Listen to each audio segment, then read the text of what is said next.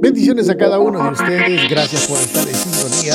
Está usted escuchando Elin Oxnard. Bendiciones, amados hermanos. Gracias por estar en sintonía.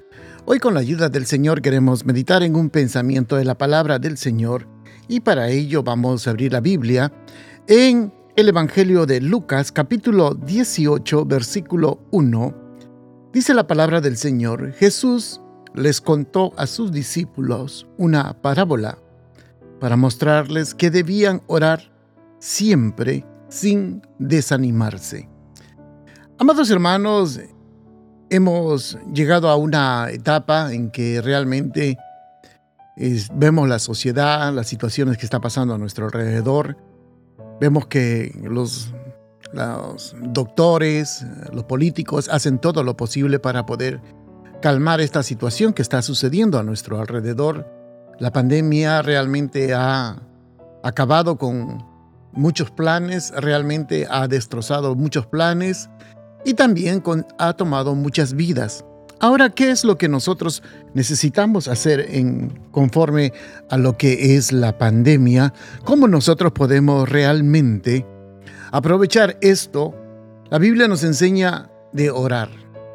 Y realmente, hermanos, para nosotros orar tiene que ser nuestra, nuestro ejercicio diario y lamentablemente no muchos creyentes hoy en día no tienen el corazón preparado o quizás la estabilidad mental para poder persistir en la oración.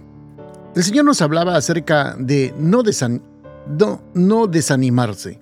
O sea, uno tiene que orar, hermanos, una y otra vez y otra vez y no cesar de orar porque muchas veces nuestros pensamientos son dados a divagar, a distraerse con cualquier otro asunto. Entonces, nuestra mente realmente, hermanos, es cuando realmente tenemos el problema que no podemos concentrarnos en la oración. Y eso es algo muy común que vemos y observamos en muchos hermanos que tienen un corazón dispuesto a buscar del Señor, pero lamentablemente no pueden controlar sus pensamientos. Entonces, la Biblia nos enseña de la importancia de clamar una y otra vez.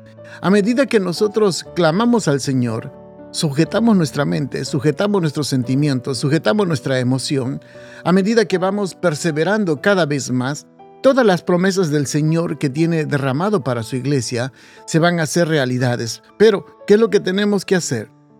Clamar una vez más, clamar una vez más, no dejar de clamar, no dejar de perseverar, no detenernos bajo ninguna circunstancia. Nosotros recomendamos a los hermanos de la iglesia local que cuando vayan a orar dejen el teléfono, es preferible que lo apaguen, no tengan interrupciones porque muchas veces hay momentos en que uno quiere buscar del Señor, uno se decide a buscar de Dios, pero lamentablemente hay circunstancias externas como la radio, la televisión y el teléfono que realmente son un estorbo. Y luego, por supuesto, el otro es nuestra carne y nuestros pensamientos que en el momento en que uno va a buscar del Señor es cuando empieza a divagar y nos distraemos. Por esta razón, no piense que esté preparado para elevar la oración que prevalece si sus sentimientos son tan inestables. El que ora hermano tiene que concentrarse de tal forma para que todos los sentimientos pasen a otro nivel y de esa forma usted pueda concentrarse en su oración. Quiero que entienda, vamos a leer una historia. Cuando usted lee, por ejemplo, la historia de Jacob que luchó con Dios toda esa noche de que estaba Jacob en oración, él sabía muy bien que venía una situación grave a su familia, a él, a su familia, porque su hermano Esaú sabía que venía en camino y acompañado por su, eh, por su fuerza armada y tenía que encontrarse con él. Entonces lo que hace Jacob es inmediatamente ir a buscar la presencia de Dios, porque sabía que su hermano quizás venía con intenciones de vengarse y probablemente por las situaciones que había pasado cuando eran jóvenes, que le robó la primogenitura. Entonces llega el momento en que él viene con mucho temor, va en busca de Dios, en agonía, en clamor. Y a veces es importante que nosotros entremos en ese momento de agonía, en ese momento de clamor, de desesperación.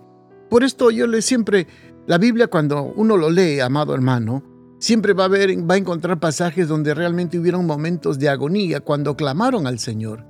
Y yo le animo a usted de que realmente nosotros seamos de la misma forma, personas que realmente tengamos esa agonía de buscar de Dios, esa agonía, ese deseo de perseverar, ese deseo de seguir clamando al Señor y acercarnos a Dios de tal forma para que Él se glorifique. Jacob estaba en agonía, clamando por el temor de su familia, sabía que su hermano venía, él no sabía que quizás él se imaginaba que venía con intenciones de vengarse por el robo de la primogenitura.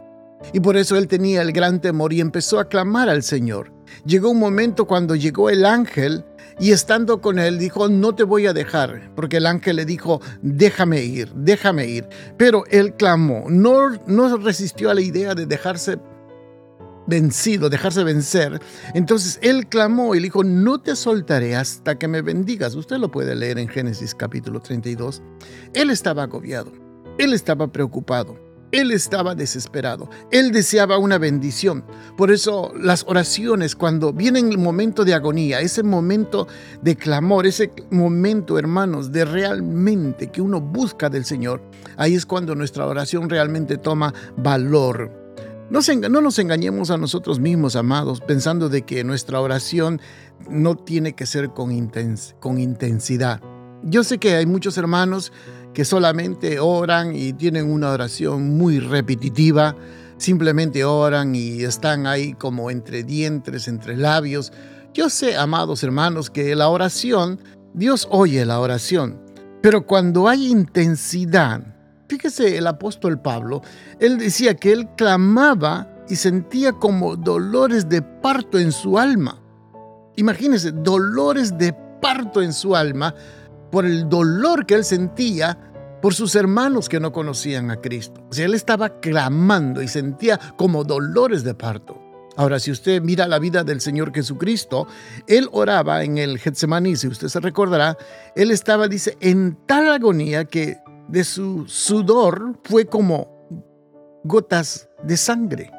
¿Se puede usted imaginar al Señor Jesucristo clamando, orando con intensidad y se sentía como grandes gotas de sangre que brotaban de su, de su hermano, de su frente? Póngase a pensar, estaba orando, clamando al Señor. Y yo también conozco personas que realmente claman al Señor y dejan toda su energía, dejan todo su esfuerzo, se concentran, les salen lágrimas, viene el clamor, la desesperación, el hambre de Dios, hermanos.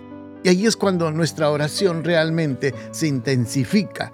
Entonces nosotros tenemos que ser un poco violentos en la oración y acercarnos al Señor, luchar con la carne, luchar con el pensamiento, luchar contra las potestades. Y el Señor se va a glorificar y usted va a ver que muy pronto hasta la promesa del Espíritu Santo llegará a su vida a, medida que nosotros tengamos intensidad en nuestra oración. Porque si no lo tenemos, seremos simplemente como aquellos que cierran los ojos y dicen un par de palabras y dicen que ya oraron. Amados hermanos, queremos bendición. Creo que todos nosotros anhelamos y deseamos bendición de parte de Dios. Ya es tiempo que clamemos al Señor y entremos en esta batalla. Seamos violentos para las cosas del Espíritu. Por esta razón, el Espíritu Santo está dispuesto a apoyarnos, a bendecirnos, a guardarnos, a cuidarnos y sobre todo guiarnos.